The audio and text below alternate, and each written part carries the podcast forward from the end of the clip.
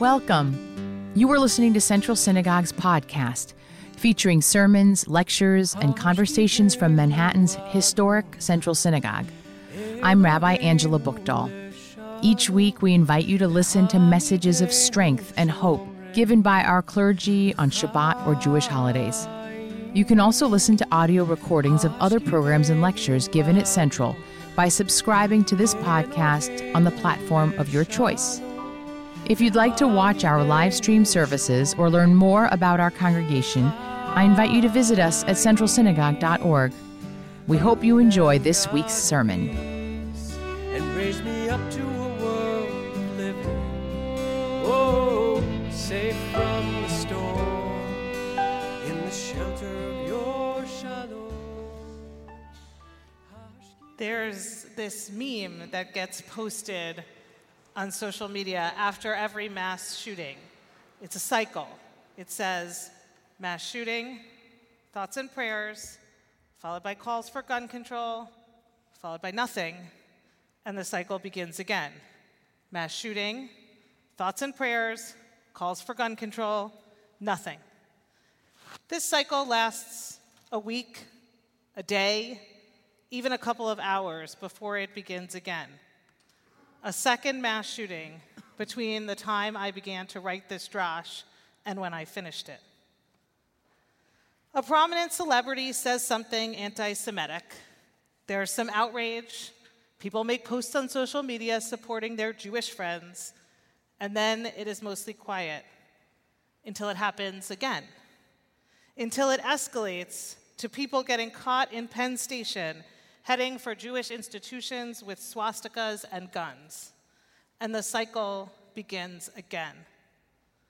Politicians and religious leaders tell people not to go to drag shows, that people who are trans are out to get your children, that teachers should not be allowed to talk about sexuality for fear of turning children gay, as though that's possible. There's outrage and protest and more social media posts, and then quiet, until someone walks into a gay nightclub, a space that is supposed to be safe, and shatters the lives of so many, and the cycle begins again. Genesis is a book of unhealthy, problematic cycles, which are strikingly evident in this week's Parsha.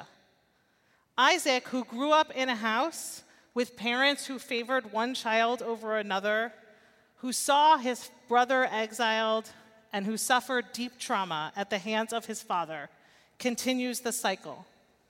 The Torah tells us that Isaac loved Esau, while Rebecca favored Jacob. These twins are destined for conflict from birth, but that conflict is nurtured and inflamed at the hands of their parents.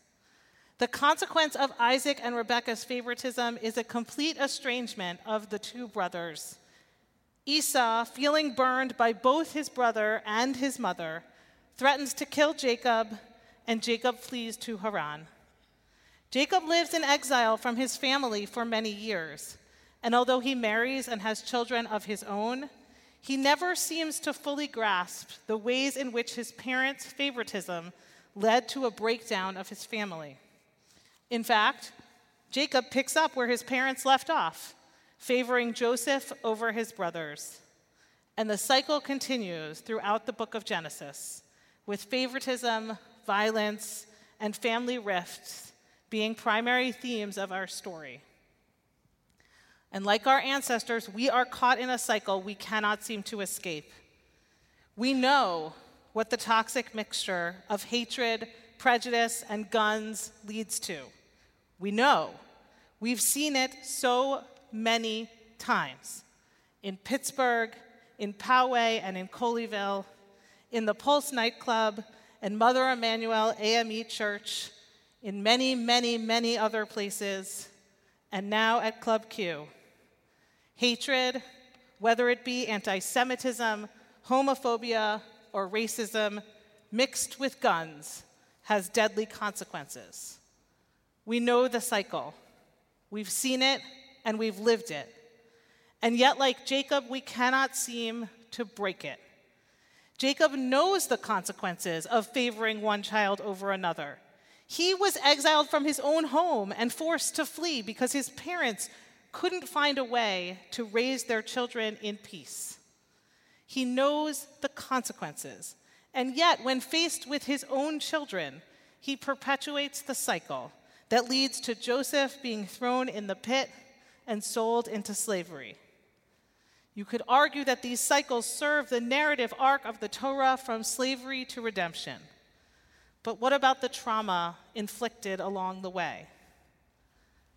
There is no tikkun, no repair for the sibling relationships of Genesis. While each one gets a little better, even after they make up, Jacob and Esau can't seem to have a long-lasting connection. And Jacob fails to learn the lessons of his own experiences, resulting in disastrous consequences for himself and his children. I wish I could stand here and say, look, our ancestors broke the cycle, and here's what we can learn, and here's how we can use it to break our own cycles. But I can't. Not only because Genesis is a book that is a trail of dysfunctional siblings and parent-child relationships, because also, even if they were a paragon of familial health, could we learn enough lessons to make a change? If shootings in schools, in places of worship, in malls, and in movie theaters aren't enough to inspire real and lasting change, maybe nothing can be done. Maybe we're just doomed to live like this. But I can't stop here, and not only because a Devar Torah is supposed to end with a Nachemta, with words of comfort, but also because I truly don't believe it's hopeless. So here are two ideas that I'm holding on to through the waves of unrelenting pain and destruction, cycle after endless cycle. The first is a story from the Talmud that I learned from my teacher, Rabbi Sharon Brous. Rabban Gamliel was traveling on a boat, and from a distance he saw another boat that shattered and sank. Rabban Gamliel was extremely distressed because he believed that Rabbi Akiva, the great Torah scholar, was aboard the sunken ship. Rabban Gamliel mourned and cried for his friend and colleague, but when he came ashore, he found Rabbi Akiva there. Rabban Gamliel was shocked. He asked Rabbi Akiva how he was able to escape from the wreck. Rabbi Akiva responds, "A plank from the boat came to me, and I bent my head before each and every wave that came toward me. The waves did not wash me off the board, and I reached the shore." Even in the midst of destruction and pain, Rabbi Akiva found something to hold on to that carried him through wave after difficult wave.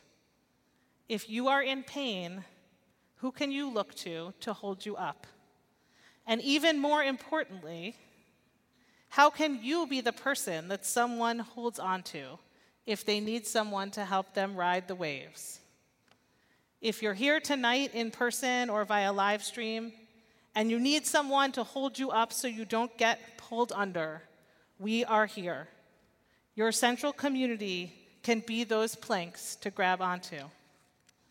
To the families and loved ones of Raymond Green Vance, Kelly Loving, Daniel Astin, Derek Rumpf, and Ashley Paw, to all people holding grief and pain, our hearts break for you in this moment. To those who are injured, we are holding you in our prayers. And we know that the reverberations are wide and the path of grief is long. We are here to hold you up.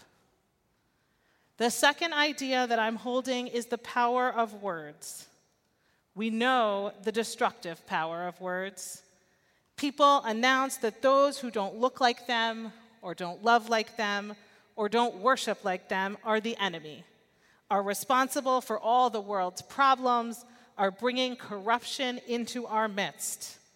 And those words have inspired so many violent and destructive actions.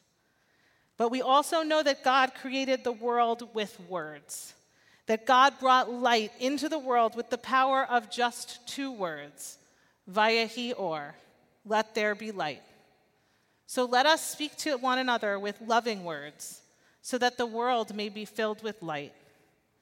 To our LGBTQ family, here at Central and around the world, I want to say clearly that you are loved. We see you in this horrific moment, like so many moments before.